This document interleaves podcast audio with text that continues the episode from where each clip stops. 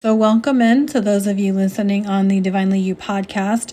Um, I did get all my episodes caught up yesterday, and I'm all set to stay caught up um, throughout. So, the rest of the stretch, however long I keep doing these live videos, I don't know.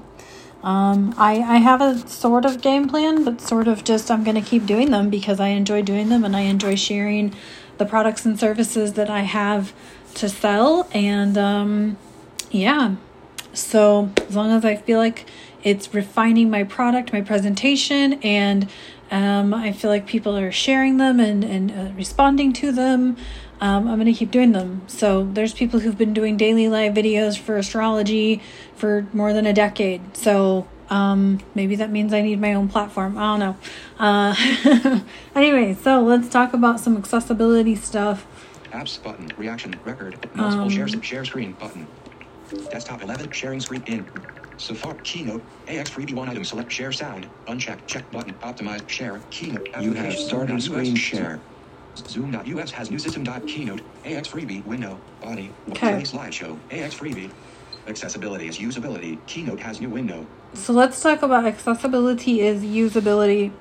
Um, because this is pretty important and this can pretty much like be the easiest thing that you do to make your website or your brick and mortar um, that much easier is you know if you ease the layout of whatever you're doing uh, your of you, you know whatever the whatever whether we are talking about a website or the layout of your physical store the more the more easy you make it you're making it not only easy for people with disabilities whether that's a wheelchair disability a visual disability or whatever you're also making it easier for everyone else right? There are times when my disability which is a visual disability i have friends who have cognitive disabilities um, so my disability is actually the one that's not the problem. It's the cognitive disability because they're overwhelmed by the sheer number or amount of stuff in front of them and they can't focus on one thing. Right? Whereas I can pull out my camera phone and I can focus on the one thing. I just need them to read the thing. So this is what I mean about disabilities can differ, but also just making your presentation user friendly or making it accessible or making it easy to navigate um, can literally just be the easiest way to change the presentation of your business. Um, so, you know, there are some websites that I go to that I'm just like, I don't even know how to know, I don't even know where to begin um, with some websites. And so I get really overwhelmed. So I kind of stick with the ones that I know because um, it, it just makes my life that much easier. Uh, same thing with like going to a grocery store. I tend to stick with the same grocery store because even going to a different of the same grocery store, the layout is completely different.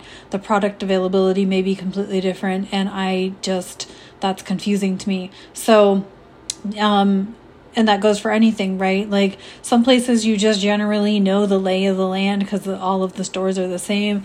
Other places it's like, huh?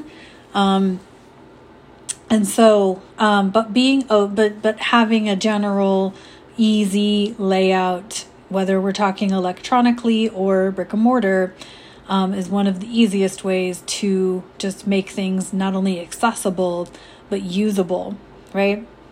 And being open to feedback um, i will always state that because i think that being open to feedback is the easiest way because you can do everything that you think is the thing to do to make your business accessible or usable um, and the, the person who patrons your place may be the person who doesn't need any of that but needs this other thing.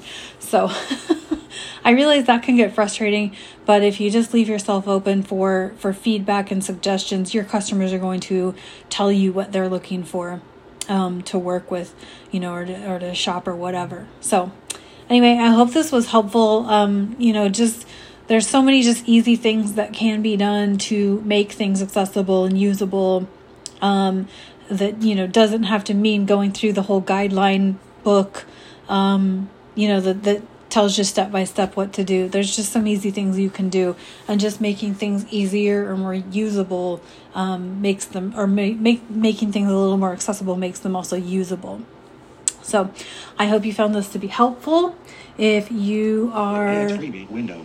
Zoom.us. Zoom.us. Zoom share. Move focus to next window. Your screen. Your image. Stop share. You have stopped. If you are interested in the full presentation with Q&A, it's about 90 minutes.